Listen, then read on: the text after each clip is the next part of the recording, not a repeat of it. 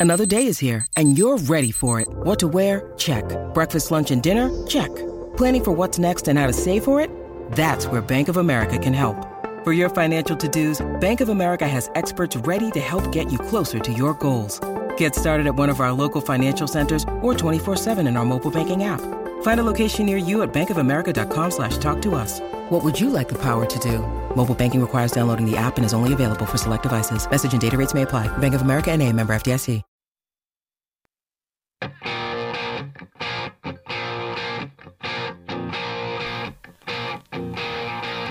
Ladies and gentlemen, boys and girls, welcome back to Basketball Conference, the ACC football podcast. My name is Joey Weaver. He is Mike McDaniel. Mike, week seven in the books. It was a short week, but a dense week. I thought some good games in the ACC. Look forward to talking about them here. How are you doing? Did you get to watch any of them? Good is a relative term when you're a Virginia Tech fan. yeah. So yeah, and I mean, a couple of these. I mean, calling them good games is, uh, you know, might take a little bit of explaining or a little bit of context. Yeah, I, I think in some ways you're doing Virginia Tech Miami a disservice by calling it a good game. I mean, it was a one-score game at the end in the fourth quarter. We'll, you know, we'll get there. We'll get there. Battle of who's worse. So that's right, and that in and of itself might be a good game.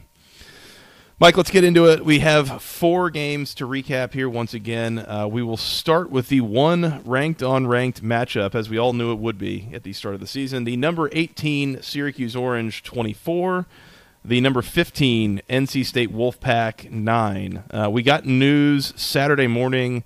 I guess it was maybe Thursday or so that we found out we weren't sure that Devin Leary was going to play. Saturday morning, we get news. Not only was he not going to play, but his season is over. Uh, he was going in to have surgery on, a, I believe it was a torn pec. Is that right? Yep. So Devin Leary, torn pectoral. Um, unclear if he will come back to NC State next year, if he has eligibility remaining, um, or if he will be gone trying to play on Sundays. But uh, the Wolfpack will be without him the remainder of the year. And Mike, that was something that we had talked about a little bit with him, even over the first six games of this season. Is NC State's offense, you know, a little bit of a, um, you know, they, they could be efficient, but they were really not explosive, and they were really not like consistently pushing the ball down the field, um, picking up yards in chunks, running up the score on anybody.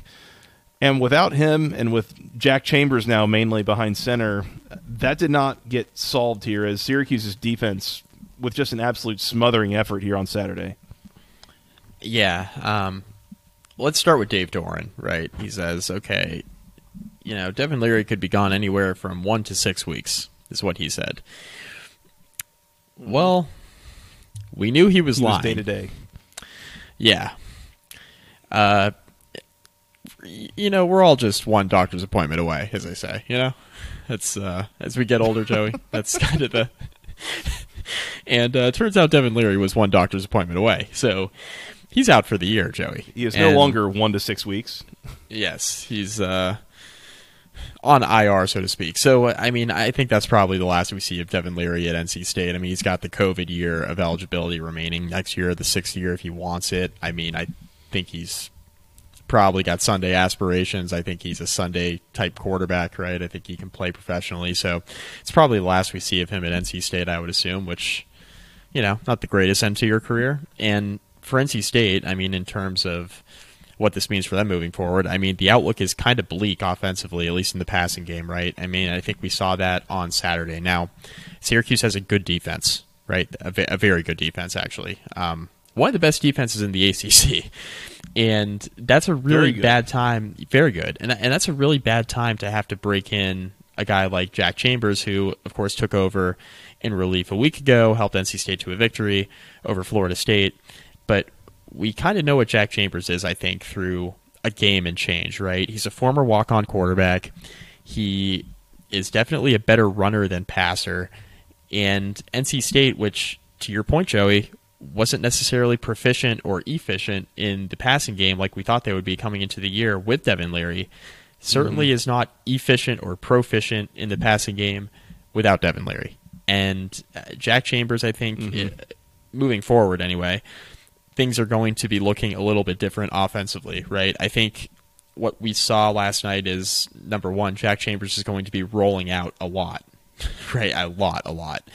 Um, mm-hmm. Devin Leary stand back there in the pocket, sling it around. That's not going to be the offensive game plan with Jack Chambers, which makes sense. You know, try to make it as easy on him as possible in the rollout game. Have him be primarily high, low, throw it away. You know, have have those be the reads, and you know try to get a little bit of something out of the passing game, but really kind of ride your running game and your defense to victories and kind of grind things out the rest of the way. I think that's going to be the game plan.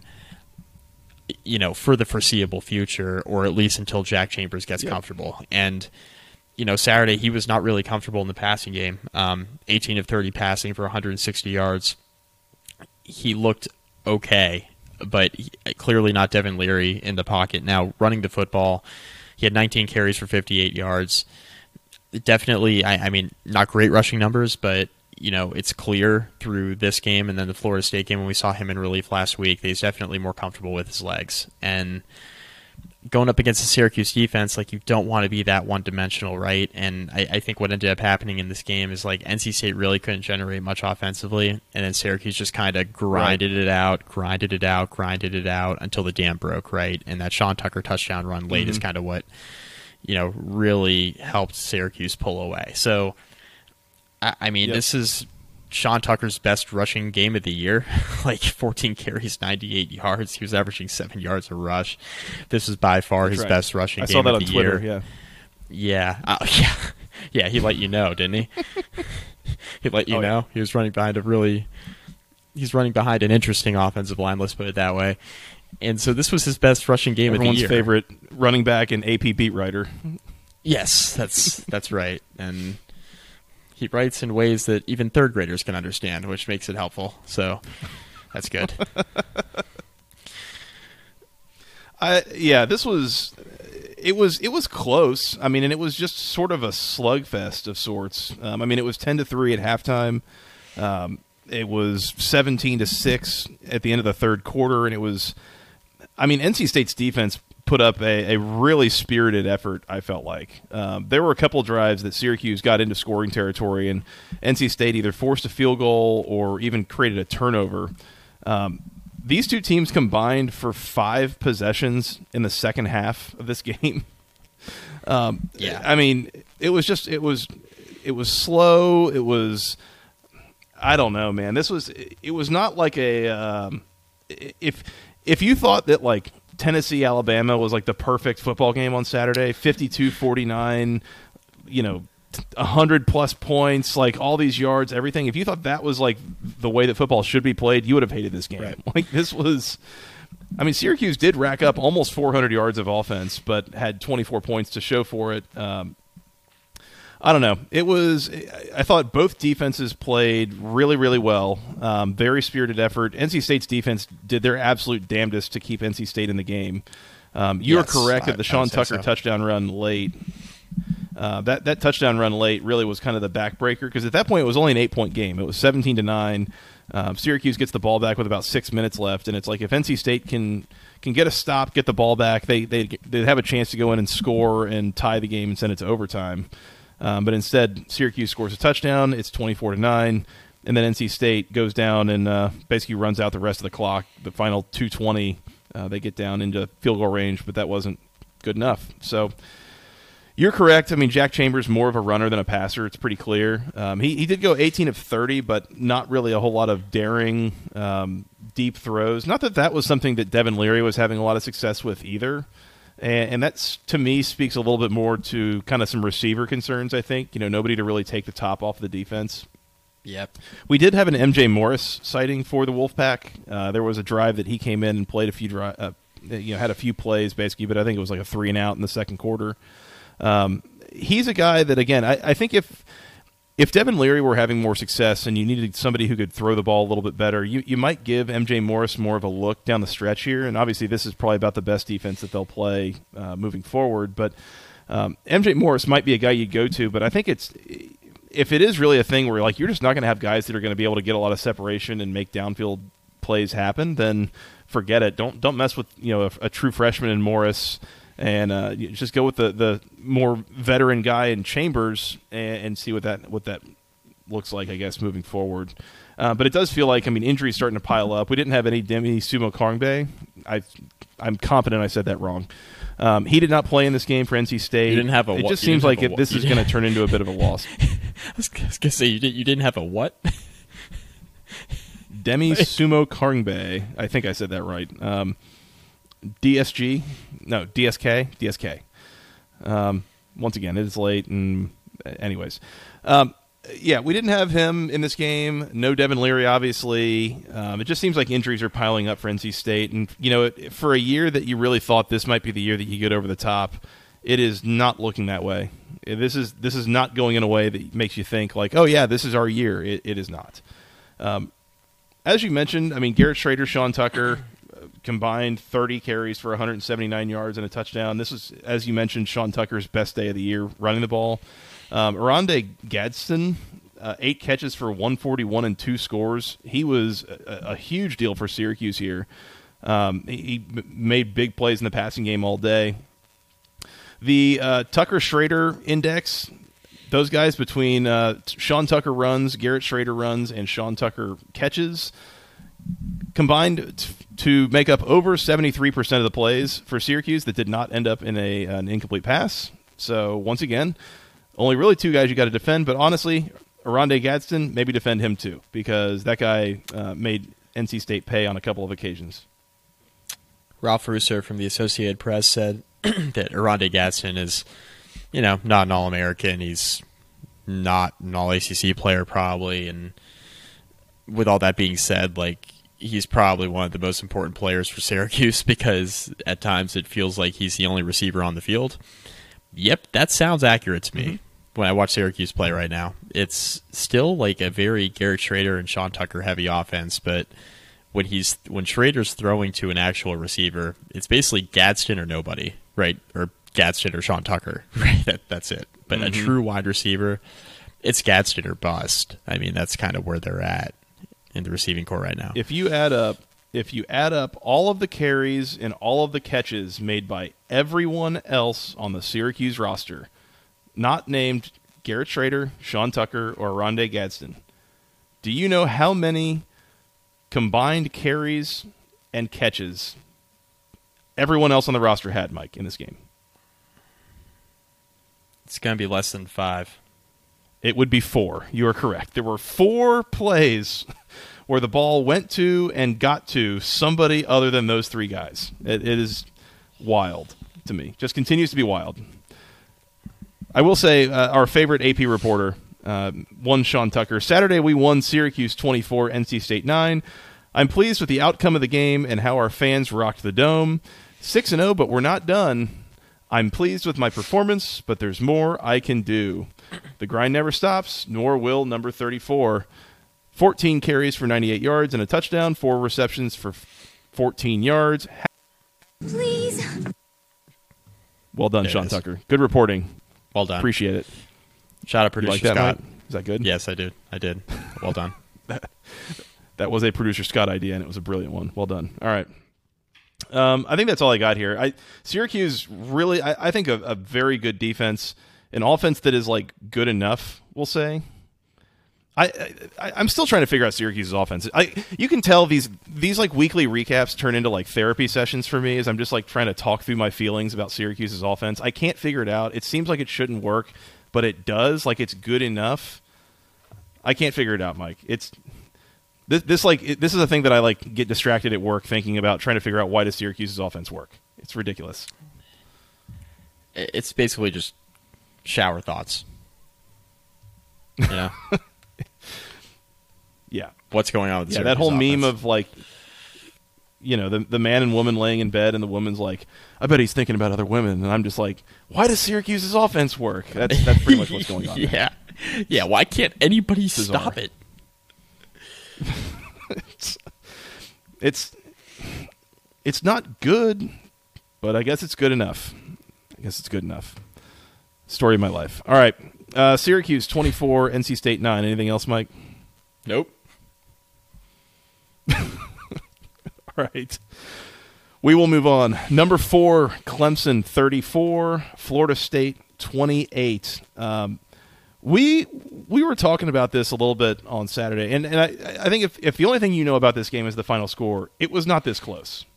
Um, it was not. It was 24 to 14 at halftime, but even then it wasn't that close. Um, Syracuse, Syracuse, Clemson, the other orange team, um, they they were pretty much in control of this game following probably the first drive of the game by Florida State. They marched it down on the, on the script, nine plays, 75 yards, touchdown.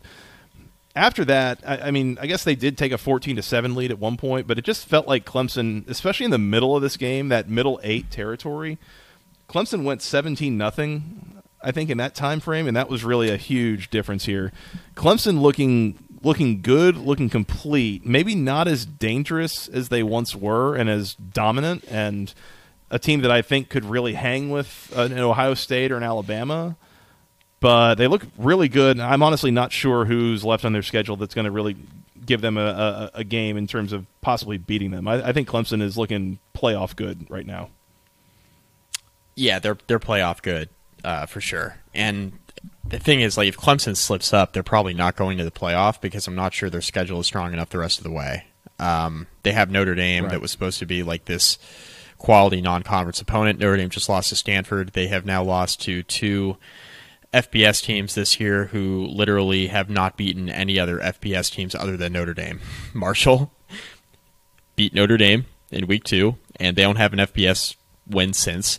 And then unfortunately for Notre Dame, and then Stanford in the Sun Belt. Beat, yes, yes, and they're in the Sun Belt. Um, and then there's then there's Stanford, who you know in most years the Pac-12 plays like the Sun Belt, but not this year. Uh, Stanford goes into South Bend last night and beats Notre Dame, and Stanford also does not have another FBS one this year. So that's not a great look for Notre Dame. Clemson is going to roll through the rest of their schedule. They're going to roll through it. Um, I look at this game in particular, it's like a three act play, right? I thought Florida State played well early here. I was particularly impressed with Florida State's offensive line. I thought they held up pretty well in the first, I don't know, let's say 20 to 25 minutes of game time, right? I, I did feel like, you know, Florida State kind of was able to, you know, keep Clemson's pass rush at bay. I thought Jordan Travis got comfortable early in the game. I thought Florida State was running the ball okay early in the game.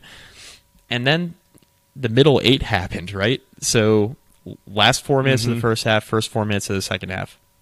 Clemson kicked a field goal with just under two minutes to go uh, in the in the first half. Right, they kick a field goal to make it seventeen to fourteen. That was Clemson's first lead of the game. Right after Clemson and I couldn't takes believe the they lead got the there, ball back after that. Well, Myles Murphy strip sack of Jordan Travis. They get the ball back. Uh, a few plays later, DJ Uiagalelei touchdown run. Right Okay, so now mm-hmm. all of a sudden it goes from 14-14 to 24-14 going into halftime. Clemson gets the ball to start the second half. Florida State kicks off. Will Shipley returns at 69 yards. Very nice return. And then on the very next play, DJ Uiagalelei hits uh, Allen on a 31-yard touchdown pass. Again, utilizing the tight ends is something that Clemson is doing quite well over the last month or so. Um, mm-hmm. That was the ball game.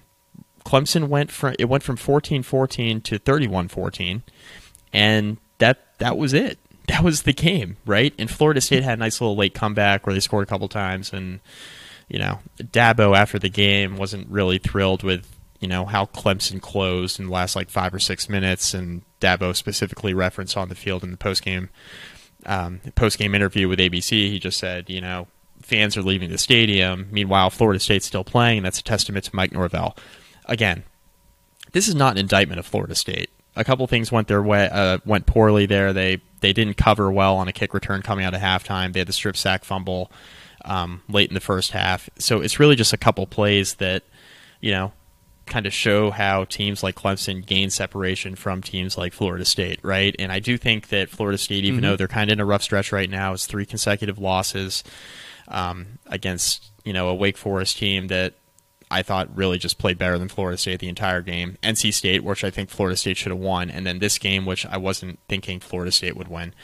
You know, it's a tough stretch, but I think Mike Norvell still has things going in the right direction. The fact that Dabo, after the game, came out and said that, you know, the the kids are playing hard for Norvell and they don't quit, and it just looks like a different team with how they're playing. Mm-hmm. And Dabo totally acknowledged that Florida State's heading in a really good direction. And I think you and I are kind of in agreement, even though they've hit a little bit of a rough patch on their season here over the last three games.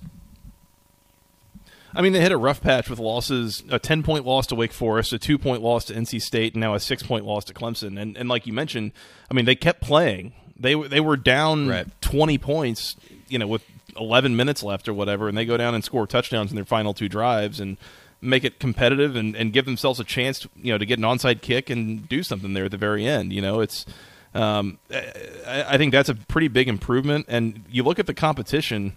I mean, the really disappointing thing, honestly, is that they lost that NC State game because that was a game that they had in hand. They, and not only they they had a lead for a while, but then even after they had the lead, it was like you had the ball in field goal range with a chance to win the game, and you turned it over. Like, Right. there were missed opportunities there that you know they could be five and two right now, and I, but I, I agree that they are improved. And they're going to win a lot more games this year. Um, they will be favored Yeah. in almost every game they have left, I would imagine. They they have Georgia Tech at home in two weeks, and then at Miami, at Syracuse, home against Louisiana, home against Florida. The trip to Syracuse is the one that maybe they're not favored in. Right. I think they'll be favored against Florida in Tallahassee. I mean, and, and Yeah. I'll probably pick them to beat both Miami and Florida. Like, I think this Florida State team is really improved and, and is is getting better, even if the results aren't showing it on the scoreboard. You just got to realize who they're playing against. Yeah, and I'm not sure there's a game the rest of the year where I will not be picking Florida State. Like I think, mm-hmm. you know, when I look at the rest of their schedule, like I think Florida State is at least on par or better than every single team the rest of the way on the schedule. So, mm-hmm. I mean, like you said, they'll be favored in a lot of those games, and we'll kind of see how it shakes out. But I think Florida State's heading in a good direction. This feels like an eight and four type football team. We've been saying that for about a month now. It still feels that way, even with the last three games going the way that they have. Yeah, I mean, if you told me they went four and one over their final five games, I'd believe you. Oh yeah, hundred percent. So, I will say Florida State. The one thing that they do kind of lack, I I think, at a number of positions is depth. They're a team that it's like their starters are all very good, but it's still a situation where, like Jared Verse goes out, and the next two drives that he's out, that's like all the announced crew can talk about is, well, Jared Verse still on the sidelines, and like it's it's things like this where it's not like, well, now look who's replacing him and who's making plays. It's oh crap, there's a hole there because Jared Verse is out. Like Right. I, I think that's that's still happening a little bit with Florida State, but that just takes time to, to cover up and, and to recruit over. I think, but um, but uh, for the most part, I think they're they're you know staying reasonably healthy. There have definitely been some injuries here or there that have impacted them, but um, as a reasonably healthy team, they will uh, they will continue to, to play well. I think down the stretch here. So um, Clemson, uh, as mentioned, I mean they are. uh, I think they are good enough to beat everyone on their schedule. They're good enough to win the ACC for sure. I don't know how well it will hold up if and when they make the playoff. But if they are 13 and 0 in ACC championship, uh, ACC champions, they will make the playoff. That is Yep. pretty much a, a, a for sure thing at this point, especially with the logo on the helmet. That doesn't hurt. Um, but I mean, I- th- th- they are good and they are better than I kind of expected them to be. I think the, the offense continues to improve little by little, week over week. Um, DJU still maybe not the dynamic, um, just incredible player that we saw from Deshaun Watson and Trevor Lawrence, and they're not lighting up scoreboards quite the same way that Clemson offenses of old did, but. Um, they are effective and they're efficient, and him using his legs really adds an extra element to the offense that they didn't have last year. And uh, you know, we've we've said some of this before. I, I don't know what else to say. Um, probably still some some deficiencies to some degree in the Clemson receiving corps, although not as problematic right now as it was They're last coming year, around. especially. They're coming around Mhm. a little bit. Um, and again, like DJ's utilizing the tight ends well too. I mean, that's really been dating back to the Wake Forest game. Um, it feels like they're really starting to get more out of both the receiving corps, the tight ends, and you know this this running game with Will Shipley. Like that was a Will Shipley game last night, right? Where they were just going to give him the ball, you know, fifteen or so, uh, let's see, how many how many rushes did he have last night? They had they gave him the ball twenty times, twenty for one twenty one. I mean, they were perfectly content with giving the ball, having him run right down Florida State's throat, and just have you know see if the Seminoles could stop him, right? And Florida State has, Clemson has gone from not Florida State. Clemson has gone from a team that lights up scoreboards, like you said, to now playing smash mouth complimentary football the way that Alabama used to play under Saban, right? Where mm-hmm. they're perfectly content with just running the ball at you like 30, 35 times and then having their defense just kind of sit o- sit over on the sideline, rest up, and then come at you on the other side, right? They're playing really good complementary yep. football right now. And I don't there are certain matchups in a college football playoff that I don't think would go particularly well for Clemson, namely like playing Tennessee, for example, or playing Ohio State that, you know, I think at full strength Ohio State can hang 50 on you, right? If Jackson Smith mm-hmm. and Jigba's healthy and TreVeyon Henderson's healthy and, you know, you have CJ Stroud be CJ Stroud, like Oh, with, with Ohio State or Tennessee, you, you thought Wake Forest receivers made Clemson's secondary look bad. Yeah. Oh my gosh, like that yeah. would be uh, just a hilarity. Like yeah, and to Clemson's hilarity. credit, Good, job, Joey. Good words. Yeah, and and to to Clemson's credit, like the secondary has played better the last few weeks, but they also haven't played like a mm-hmm. receiving mm-hmm. corps quite like Wake Forest since then either, right? So that's a phrase. that's the other that's the other side. it's a phrase, but it's accurate. Um, mm-hmm but uh, I mean, but there are other matchups where, like, you know, if Clemson gets into a game with Georgia, I feel a little bit better this year about Clemson going into that game than I would have a year ago, right? So, and that's not to say I, did I think play Clemson Georgia would, a year ago. Well, and that's not to say like I would feel comfortable with Clemson necessarily beating Georgia, but I think that Clemson is better suited to kind of get in the mud now and and play that type of game mm-hmm. after kind of that gap year they had last year. This Clemson team's just improved. Like they're improved. They're better mm-hmm. offensively. Mm-hmm. They're they're they're every bit as good defensively. I and you know what? I, I think Dabo's kind of the coaching staff thing is was maybe a bit overblown. I mean, maybe a bit. I mean, I, I think everybody this, went you know, full it, panic. It, I think people went full panic on Elliott and, and Venables leaving, which I get, but like, mm-hmm. offense looks better with no Tony Elliott, and defense, I think. You know, there were some times in the Wake Forest game in particular where you and I were texting and we were like, "Man, I think they miss Brent Venables here." But mm-hmm. they've kind of weathered the storm a little bit, and they seem to be playing a bit better. So I, I don't know. I think jury's still out on that a little bit, but I do think that we probably overestimated that a tad as well. I think that's honestly where you're going to see it is in a playoff type of situation. Is I, I do think that this staff is capable of getting outcoached in a way that they were not with Brent Venables and I mean, there were you, you, can cherry pick a time or two. You know, I think there was an Ohio State game from maybe the COVID year where they just boat raced Clemson, mm, and it's like, yeah, I mean, you good. got out coached. Um, all the all the like quick sugar huddle stuff, formation to the boundary, like blah blah blah, like some of these things that you heard, like yeah, they got out coached in that game. But I mean, if they were getting out coached more than like once a year, something was was crazy. I think this staff is still capable of getting out coached. It's just that there's not a whole lot of anybody that's capable of out coaching them and out talenting them. Right. Um, I think they're they're doing fine with mediocre coaching right now, and then it's the problem is going to be when you get into a playoff situation where you get equally or more talented rosters and as good or better coaches. That's where you're just gonna you're not going to really have a chance. And so, I'm not like fully ready to just walk back my take that uh, that failing to hire from the outside is uh, is not a good thing and is going to kind of make Clemson a little more mortal. I, I think I do think that's going to have some issues, and I think that's also part of the reason that you're not seeing Clemson's offense totally light up scoreboards. Is I don't think that the coaching is really truly brilliant there. It's it's fine, and, and you know the play calling and the schemes. It's it's fine, and you have better players than most everyone you're playing at this point in the year. So great. I, you're going to win I, a number of games and you're going to get to the playoff, and then you're just going to get stepped on. I'm I mostly I mostly agree. Although I I do think the offense is better this year now that Tony Elliott's gone. So, so hi Virginia fans. And, I, and it's not. By God, Virginia is awesome. Oh wait, what was that? Sorry. Um, oh, oh, this again. M I C K. Sorry, you were saying about Virginia's coaching staff, Mike? M O U S E.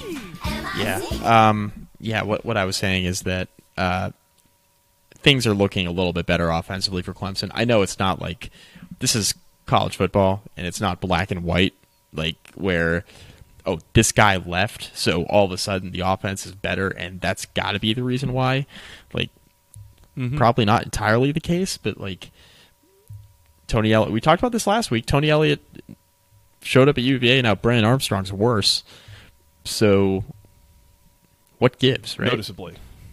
noticeably and Yep. Tony Elliott leaves Clemson and DJ DJU's now better Mm-hmm.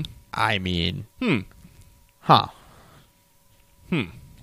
And Dabo said, I mean, da- Dabo has said like they've been better around DJ this year, and I, I totally agree. Like I, they've been a lot better. Like they're running the ball a lot better. Shipley's been really good. Um, not, not that he was bad last year, but he's been a lot better this year. Offensive line Mm-hmm. starting to play a little bit better. Receiving corps starting to play a bit better around DJ. So I mean, they, they are certainly playing better around him, but it it does look different than a year ago, and they're getting to they're getting to a point now too where they're like getting more comfortable in the vertical passing game with DJ. Like he made a heck of a throw last night. He kind of stepped out of a stepped out of a sack and had like a guy wrapped around his legs almost, and he just you know it was what a seventy yard touchdown pass he threw or whatever it was. I mean he's Mm-hmm. uh, that was a big time throw. So He's pretty They're definitely- man from a physical standpoint and un- unreal. ability to make some of those throws like totally off balance and everything. It's crazy. One of the top quarterbacks in the country in big time throw rate and about once once or twice a game you see him make like an unreal throw where he's just mm-hmm. like they look like they have him down and a guy breaks loose in the secondary and DJ sees it and like a flick at the wrist that ball's going like on a rope like 40 or 50 yards. And we did not see that last year. We saw it in the covid year when he replaced Trevor Lawrence in South Bend. We saw that. We're starting to see it now a bit more, like once or twice a game, where you're like, man, there aren't many quarterbacks in the country who can make that throw. Yep. Yep. Clemson's good again, for sure. Um, they are certainly approaching the, the Clemson standard, I would say. So, you know, jury's out on, on where that takes them, but I, I think at this point it's fair to expect that they will be a playoff team again come, you know, I guess December when we find out what that final four is. They were a full step removed uh, from, well, conservatively speaking, right? They were a full step removed from like national champion elite team status a year ago, and now I think they're like half a step removed. Where like they're really hmm. good, they'll make the playoff, but Clemson's almost in like the Notre Dame playoff mold, where they're like going to beat hmm. the hell out of everybody on their schedule. Clearly, they're a really good team, but then when they start playing like Bama, Ohio State, Tennessee, Georgia, like those types of teams, it's like, are we sure they can match up? Like those are the that's kind of Yeah. the question I think where, where we have with Clemson this year. So I think they're kind of a half step removed from where they've been, but definitely in a better spot than they were a year ago. Yep, absolutely. That's all I got here, Mike. Anything else? We had to go long on this game because there's more to get to that I don't really want to discuss in too much detail. in one game in particular, trying anyway. to put it off. Trying to put it off.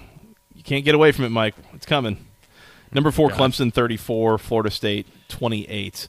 Um, we do have two more games to discuss. Before we do that, two things, real quick. Number one, everybody here has homework.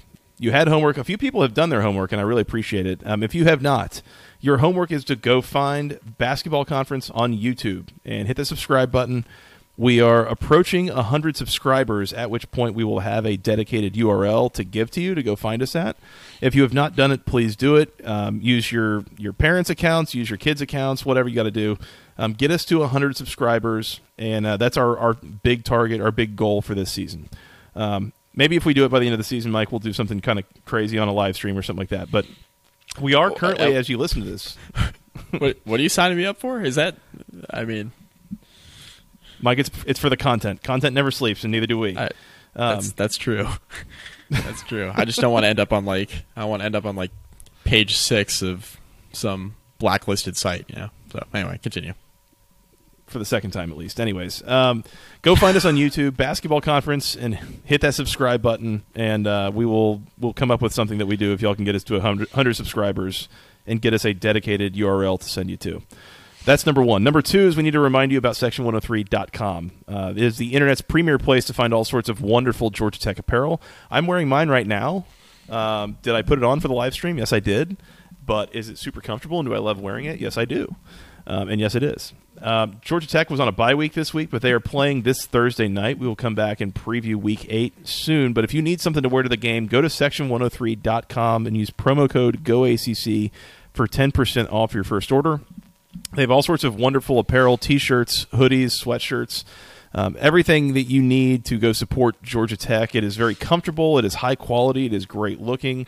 They've got performance wear. They've got proper, just you know, cotton normal T-shirts. Uh, something for men, women, children, something for the whole family. So go check it out. They've got the official Tech Gold. They've got all the official word marks. Everything. It is wonderful. I love mine. You will love yours. Mike even loves his. So I do. Go check that out at section103.com. Yeah. Bobby Dodd Stadium, everyone's happy place here. That's that's the nice thing. Uh, once again, use promo code GOACC at, at section103.com to get 10% off your first order on all sorts of wonderful performance wear and, and uh, other other apparel to support Georgia Tech. Go do that. Yep.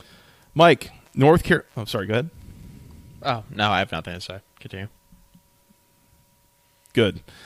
North Carolina 38, Duke 35. Uh, this game was wild. It was very back and forth.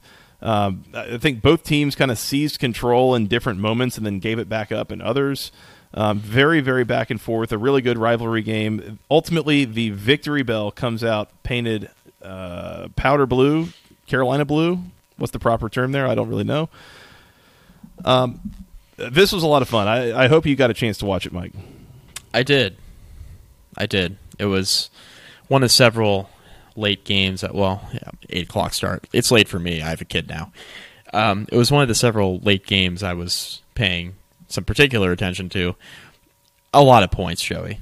Like a lot of points. And Duke mm-hmm. was in a position to win this game. They have to be. You and I were texting about this with Scott. They have to ab- be absolutely sick that they weren't able to close this game out. Absolutely sick. And yep. you give Carolina life late against that, you know, with that offense, that's that's tough, right? And Drake yep. Maye ultimately leads a touchdown drive, and you know Carolina wins that game. Like you can't just continuously give that offense opportunities, and that was that was the biggest thing. I that's thought right. Duke's defense, Duke's defense didn't hold up particularly well. Um, because I don't think Duke's defense is really any good, but offensively, I thought they played well enough to make Carolina look bad, which you only need to be like halfway competent to make Carolina's defense look bad, right? And I thought Duke mm-hmm. made Carolina's defense look terrible. But the biggest takeaway for me, Joey, is that Carolina's in the driver's seat in the coastal, right? Like I think they're the team. To, well, technically, mm-hmm. excuse me, your Georgia Tech Yellow Jackets technically are the driver's seat in the coastal. they control their own destiny. Control their own destiny. Yeah, Okay, Tough they control fair, their own yes. destiny. Yes, they, they, control their own destiny. But uh, Carolina, I think, is in the driver's seat. Like they're going to outscore pretty much everybody they play the rest of the way in conference play, and yep. defensively they're awful. They are awful defensively, um, but offensively there aren't really many teams left that can score with them. And because of that, I, I think they're kind of going to be a tough out in the coastal rest of the way. Yeah, yeah, I mean Carolina's defense. I, I, I tweeted this out at one point in the second half. Is they're awful. I hope those guys go in after the game every week to watch film to see you know what did they do right, what did they do wrong, and their film from the game is just set to Yakety Sax on repeat. And if you're hearing that and you're like, "What's Yakety Sax?" I don't know that. Yes, you do. Yes, you do. Yakety Sax sounds something like this. Yeah, so I hope this is the music that uh, UNC's defense watches their highlights to because my goodness, the angles, the technique, the tackling, I mean, everything is just, it is hilariously bad at times. Um, and I say at times, it's pretty much all the time. Um, pretty ridiculous. So, I mean, they, they let Riley that. There Leonard, was a. They, they let Riley Leonard rush for 130 yards in this game.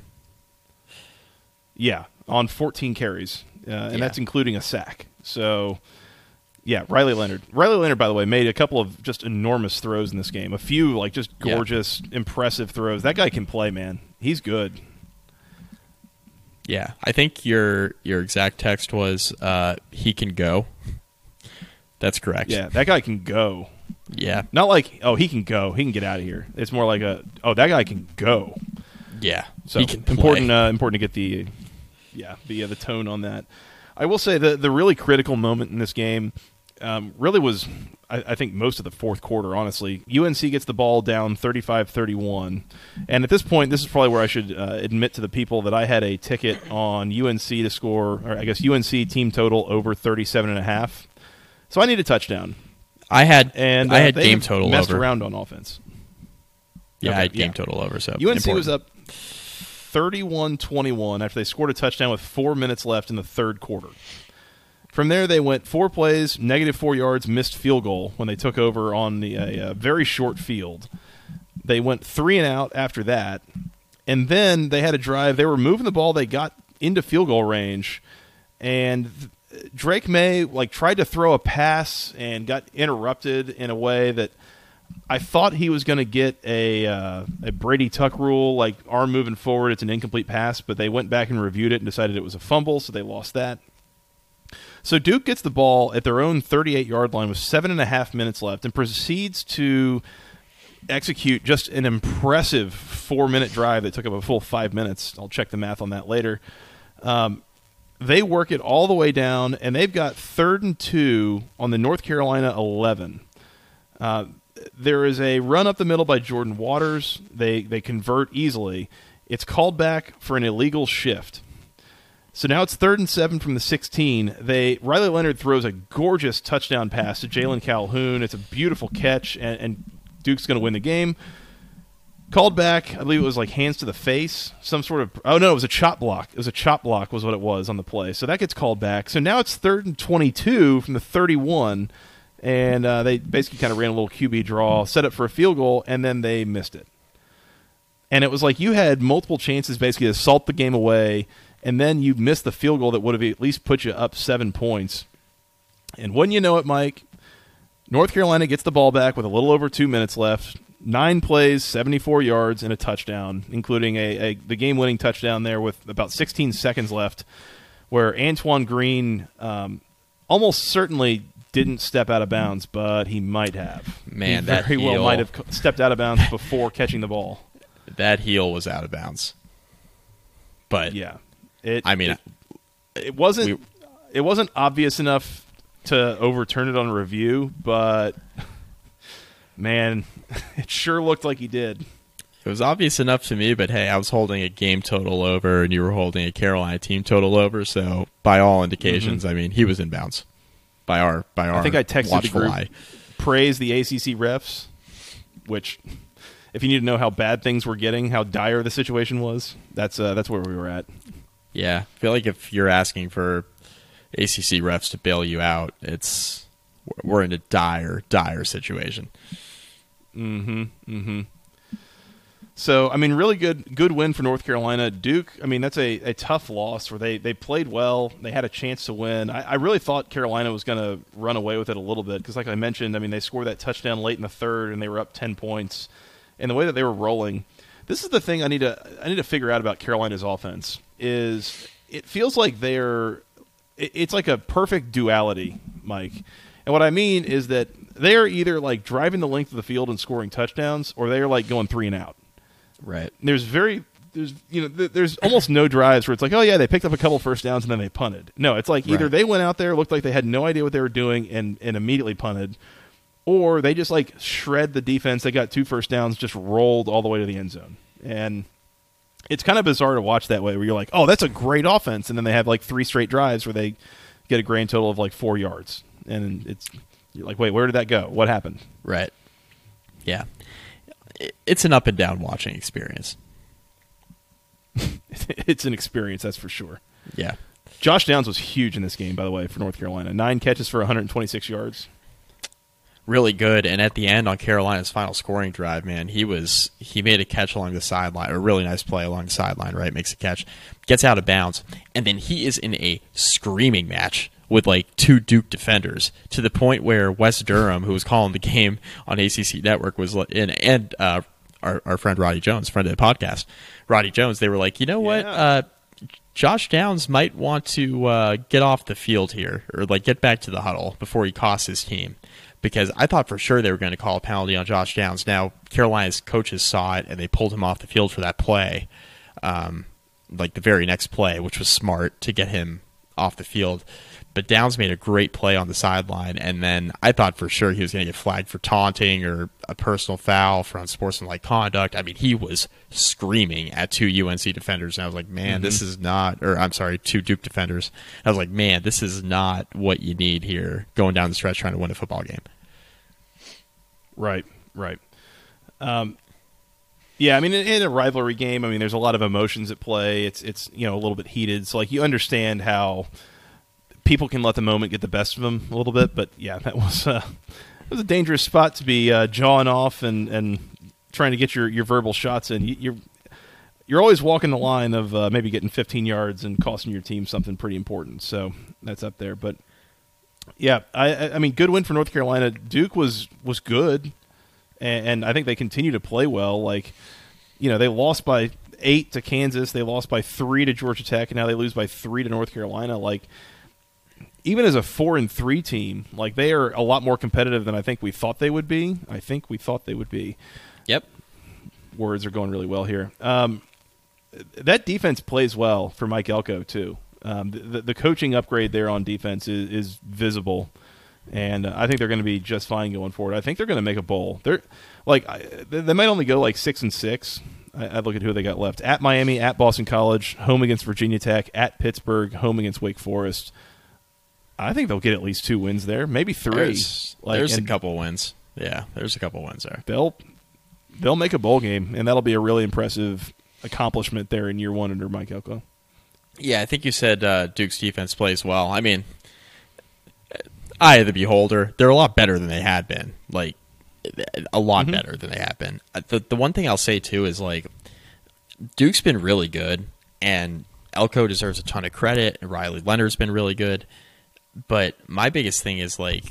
This is more of an indictment for me on like North Carolina. I get it's a rivalry game, but they're in a freaking hell game against a first year head coach in Elko against a team that's been down bad for a while in Duke, and you need a last minute drive there at the end to go and win the game. Like, and this is like a Mack Brown recruited team, a really, really good roster. Because nobody's disputing the quality of the roster. A really, really good roster, and you're going back and forth with that Duke team that's nowhere near like the, the caliber of, of team that they're going to be in the next three or four years. Carolina's mm-hmm. still got some issues, Joey. Like they can score with mm-hmm. anybody, but they still got some serious, serious issues. Like that's my overall takeaway from this game. Yeah, I mean Carolina is six and one, and three of those wins over App State, Miami, and Duke are by a grand total of eight points. Yeah, So six and one is one thing, but it's not like they're totally dominating these games and uh, really convincingly, repeatably winning them in a number of cases. So I don't know. I, I think there's an argument to be made that things should be better in year three under Mack Brown, especially with the way that they've recruited. And we can go around and around, and we've talked about this for years, where this offense is really effective, and they still have not yet fully figured out the defense thing. And I'm starting to wonder at this point, will they? And is that good enough? But kind of a weird conversation to have when they're six and one, and um, you know, leading the Coastal Division and ranked and, and in really good shape, honestly. yeah, worst one loss team in the country. I, at this point in the season, I'll take it if it's me. It's uh, it's it's uh, you know, it's kind of becoming a shtick, like with them and with Syracuse, and Syracuse being the the worst Yeah. undefeated team left now officially. Uh, but it's kind of shit, kind of not. Kinda. Carolina 38, Duke 35. Mike, we can't put this off any longer. Miami 20, Virginia Tech 14. Hokies covered. My lock hit. I just how I They drew it up, by the way. Just how I drew it up. Big shout out to Miami for making that possible in the fourth quarter.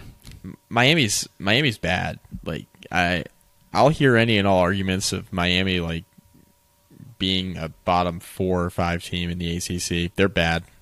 They're bad. Ooh. Not spicy either. Like, Hmm. can They we don't name look good. five? I, they don't look good. Can we name five worst teams in Miami right now? The ACC definitively,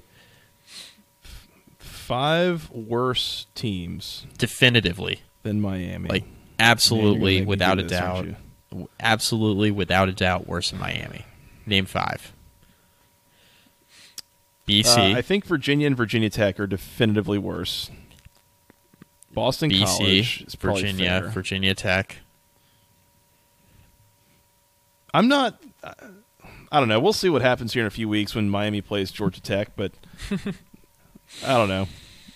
Like, I'm still worried that we're over overinflating Georgia Tech on a you know some vibes coming off of this you know first couple games with Brent Key, and then I mean Louisville has not looked good for most of this season, so there's that as well.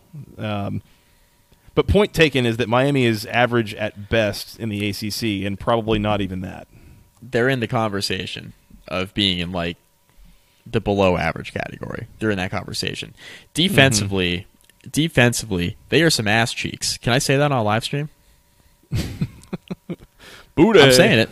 Um, they are they are some ass Yeah. cheeks defensively and offensively. And look, if if Virginia Tech had any offense whatsoever, any offense whatsoever, we talked about this against Carolina too.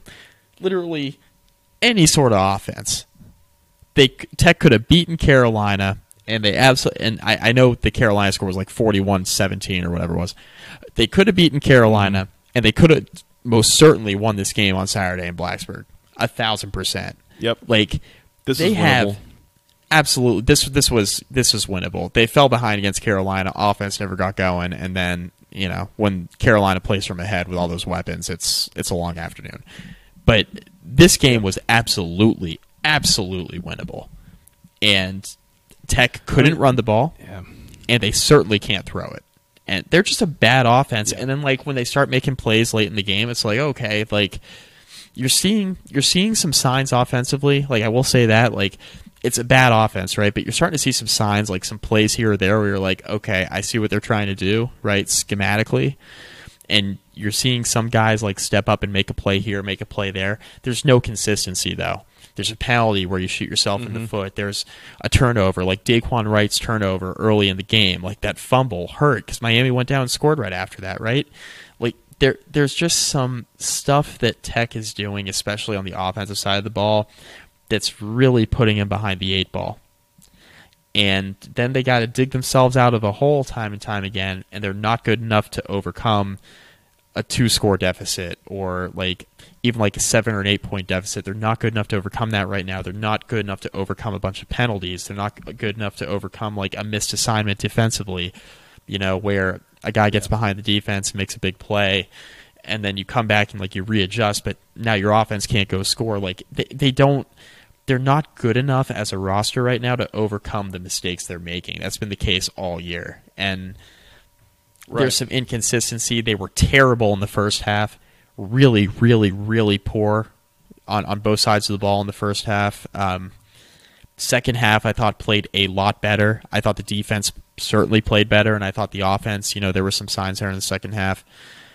But this is just not a team that's good enough to kind of overcome the mistakes that they're making where they're shooting themselves in the foot like they are. Um, they're just putting themselves in really bad spots, and they're just not very good. Yeah.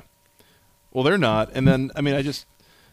We can talk about Miami's offense here for a second, too, because. This is the bigger conversation, team- Joey. This is a bigger conversation because Miami is like Miami's a team to talk about because they were like real expectations with Miami coming into this year, right? Yeah. Well, and all that money that you paid to buy out Manny Diaz and you pulled this coup out of Oregon to bring in Mario Cristobal and uh, you, you got the new AD and we've got, you know, all sorts of NIL buku bucks and blah, blah, blah, blah, blah. And, I mean, Miami on their first four possessions of the game scored 17 points. It's pretty good. I mean, two Yes. touchdowns and a field goal on four drives. Like, I'll take that. And then after that, final drive of the first half, punt, seven plays punt. And then coming out of halftime, I mean, you're you're up 17 to nothing coming out of halftime, three and out, five plays punt, six plays field goal, three plays punt, five plays punt, four plays punt, and, and not only that, Mike, but like Miami almost refused to run the ball. Like they didn't even Yeah. try it, and, and some of it maybe you understand because Jaylan Knighton finishes this game as your leading rusher, 10 carries for 27 yards. Like, they weren't able to run the ball all that effectively, and I get that. But A, that's a problem. B, from just like a game management standpoint, you're trying to put the game away, and you had the ball like seven times in the second half, and only one of those drives went more than two and a half minutes. Like, good Yeah. grief. Yeah. What is happening with this team? That is just poor game management. It was bizarre to watch. it's just not a very well coached football team right now, and Mm-mm. I mean you're kind of seeing it week And it's not week. like they were starting from scratch coming off Manny Diaz. Like No, no, they this were is fine before. this is that's the thing, and like I mentioned this before, but like I'm starting to really believe it now that I'm watching Miami more like week over week and how they've kind of struggled over the last month or so. You can't tell me that Manny Diaz would have this team in a worse spot than they're in this year uh, Uh, under Cristobal. You can't tell me that. You can't tell Nope. me that that this team would be a lot worse coached, a lot worse off record wise. They wouldn't be playing as well. I don't buy it. I don't buy it. I, I and again, I think Cristobal in the long term. Do I think it'll pay off better than Manny Diaz would in the long term? Probably. I mean, jury's still out, but probably.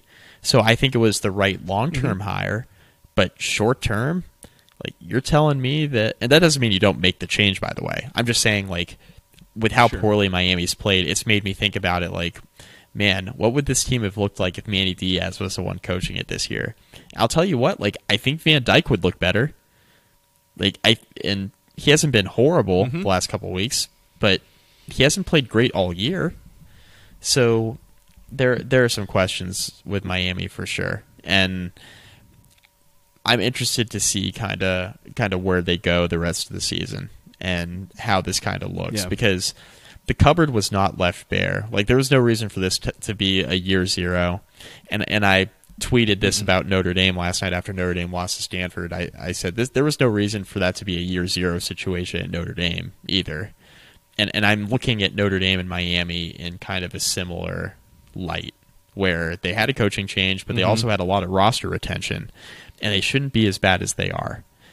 And I, I think they're both mm-hmm. in kind of situations now where coaches are trying, the, the coaching staffs in particular are trying to explain it away. Like, no, we'll be we'll be better. Like, we're still kind of you know building something here. We're building a culture. We're doing this. We're doing that. I can kind of get in Miami sense. I, I don't really get it in Notre Dame sense, but like they're both kind of in this situation where they're trying to like spin it in the media, and their rosters were pretty good coming into the year. So Miami's Yeah. got to answer the mail at, at some point here and try to figure out really like what's going wrong and like Cristobal when he's trying to establish a culture, like it's it's got to be going better than it's going right now in year one.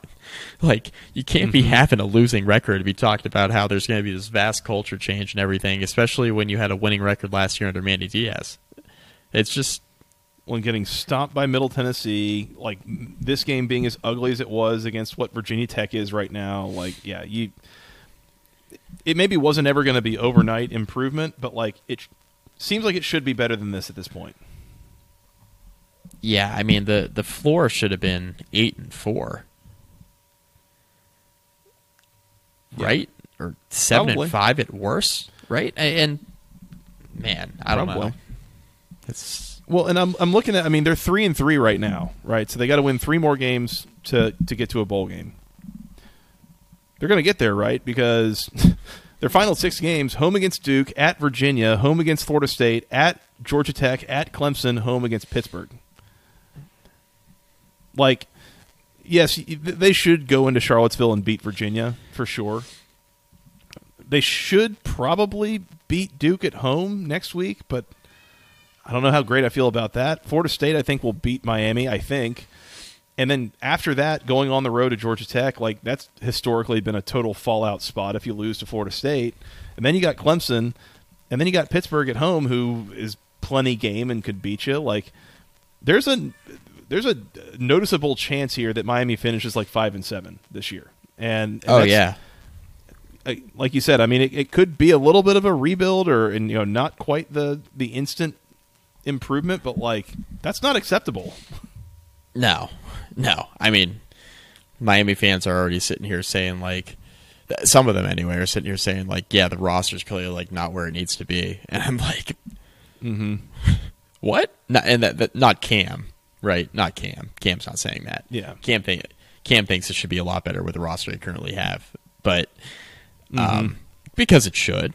And can they recruit better moving forward? Yes. And will they? Probably. Cristobal's been a pretty good recruiter, so I think they'll be they'll be in a better spot. Like roster wise, I don't think this is the best the roster's ever going to be under Cristobal, but at the same time, like with what's there, they should be playing a lot better than they are, for sure. Like, Yep. there's nothing that can I took away from this performance that made me feel really good about Miami. Give me like the warm and fuzzies. No, not at all. Right. Last thing I'll say here is I, I, I at this point I'm kind of at a loss for who to blame, but this combo of Mario Cristobal and Josh Gattis and the resulting offense. Speaking of uh, speaking of cheeks, like Yeah, something man. ain't great there. Something ain't working, and I, I don't know, you know, whether it's Cristobal. I don't know if it's Gattis. I don't know if it's the combination of the two. I don't know what it is, but something ain't working there, and uh, we're gonna have to see if that that improves or if not. I mean, I, I think you give it another year, but you know, you mentioned the whole. Well, it couldn't be worse under Manny Diaz. I mean. Rhett Lashlee leaving to be the head coach at SMU, like it was always going to be a change to something, but Right. changing to this is not proving uh, you know workable or, or uh, valuable at this point. Yeah, and Michigan's offense hasn't exactly looked too bad since the Broyles Award winner offensive coordinator left. Like, Hmm. they're rolling. So, just Hmm. continuing to test that theory out. There you go. Miami twenty, Virginia Tech fourteen. As uh, somebody had to cover, and Virginia Tech took that uh, took that mantle and ran with it. You Mike, guys uh, laughed you at the lock, man. Y'all laughed. Y'all laughed, laughed at the lock, and here we Laugh at are. Well, yeah, it it got there, and it was uh, yeah, it was a little bit that SpongeBob meme of you know now let him have it. You can take it. Like oh okay. Yeah, yeah, yeah. Thanks Miami. Put it in the put it in the win column, baby. It still cashes. Tickets cash. That's right. Mike, let's go some awards. Let's do it. The Go ACC moment of the week. We were uh, we were honestly struggling for candidates here. I don't think there were uh, a whole lot of kind of ridiculous moments that stood out to me. The biggest one that I, I think I saw was um, it was somewhere in the third or the four, or early fourth quarter of Duke and North Carolina. Duke lines up and uh, they're they're pretty clearly going to run some sort of razzle dazzle play. Uh, a little bit of a jet sweep action. Uh, hand that off. Uh, oh, it got flips off to another wide receiver and tossed back to the quarterback. We got a double reverse flea flicker, Mike.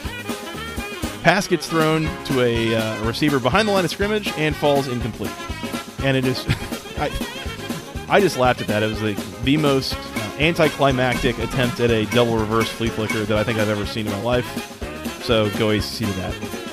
Just how they drew it up. yeah, just double reverse flea flicker, throw it in the dirt, and move on. Third down. All right. So go ACC to that, Duke. Uh, good, good shot, and uh, we'll you know we'll try it again next week. We'll see how it goes.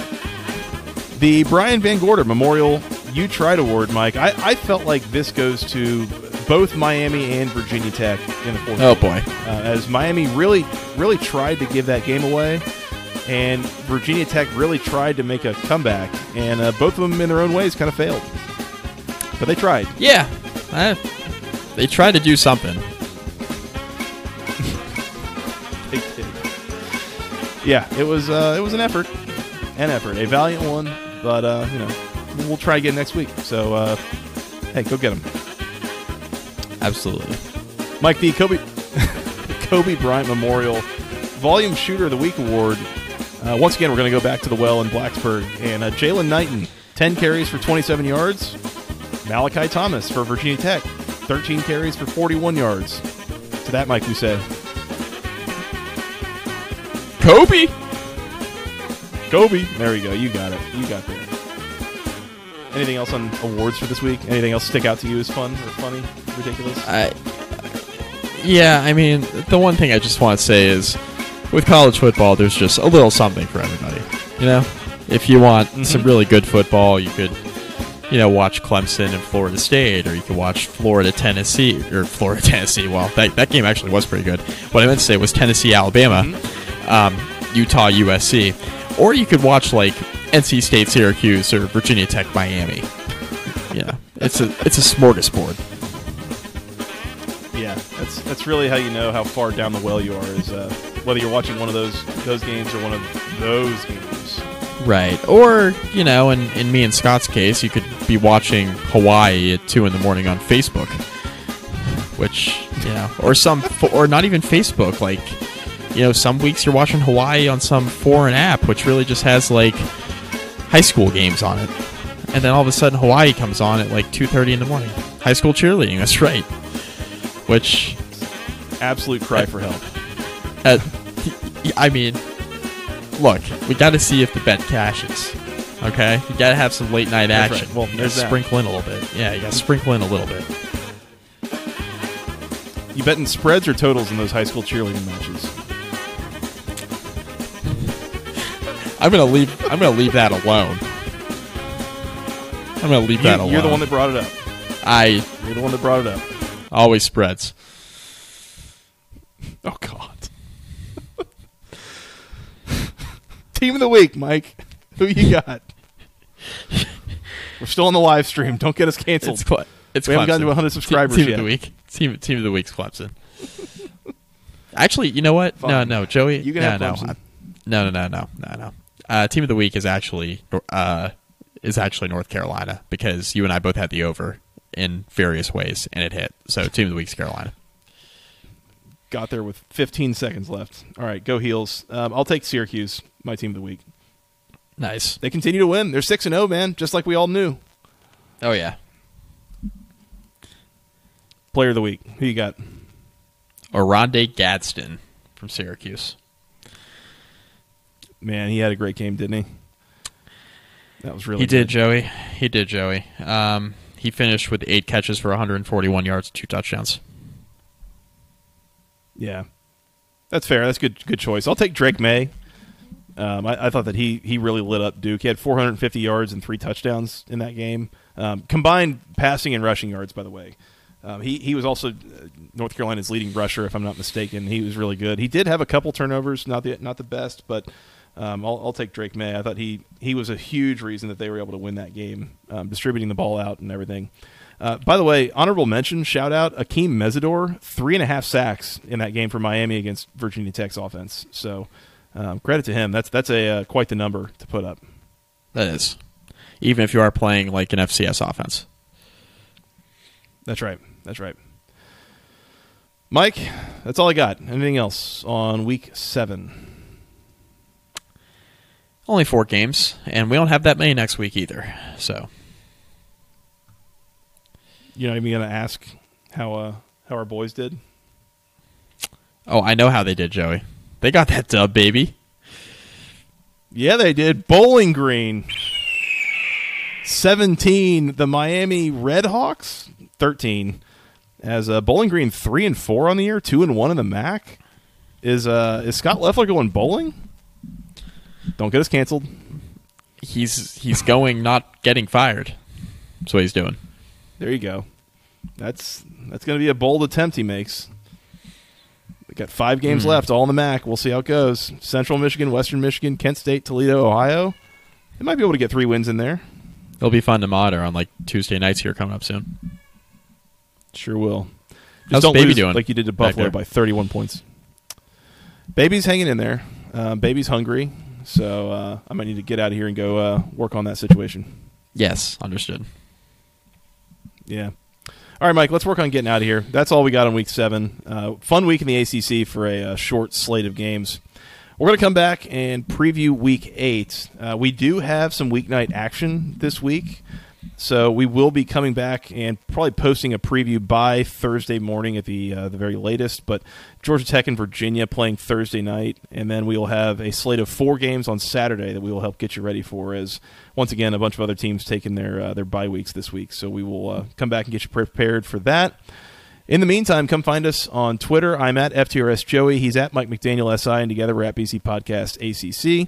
You can send us an email with your questions, your comments, your concerns to the longest email address known to man, basketballconferencepodcast at gmail.com. Nailed it. Thank you. You can find us on YouTube. Once again, go search for Basketball Conference, hit that subscribe button. Uh, we really appreciate those who are doing so. We are going to continue doing some live stream stuff there as well as on Twitter. Um, so join us. We will try to give you some more uh, advanced, you know, heads up and, and kind of give some, uh, maybe keep a consistent schedule. Even is what I've heard people do sometimes. So we will uh, maybe see how that goes. Yes. We might have no choice but to have a consistent schedule, to be quite honest with you. Might have, yeah, might have no choice. Um, we are uh, we are on iTunes, we're on Spotify, all those good places you can go find your podcasts. And Mike, where else are they going to be able to find us on the social medias? Facebook, facebook.com slash basketball conference rate review. Find some of our podcasts there. Please do. Please do. And we're on Instagram at BC Podcast ACC. And uh, go find Section 103 on Instagram as well. You never know when a, uh, great deal is going to pop up. Even somehow 1000%. even better than Go ACC using promo code Go ACC uh, for 10% off your first order. So go check them out there as well. Mike, that's all I got. Anything else? No, I think we're good. I think we're good. Producer Scott has a nugget. Let's see how this goes.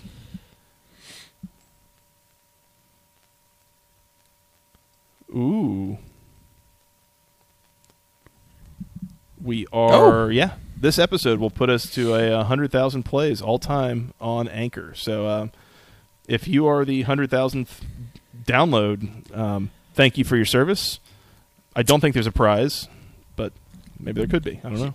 Yes, and I hear rumors that if you if we can confirm you're the hundred thousandth uh, listener, Joey will host you in his house for a week. That's what they're saying. That's what the people are saying. That's what the people are saying.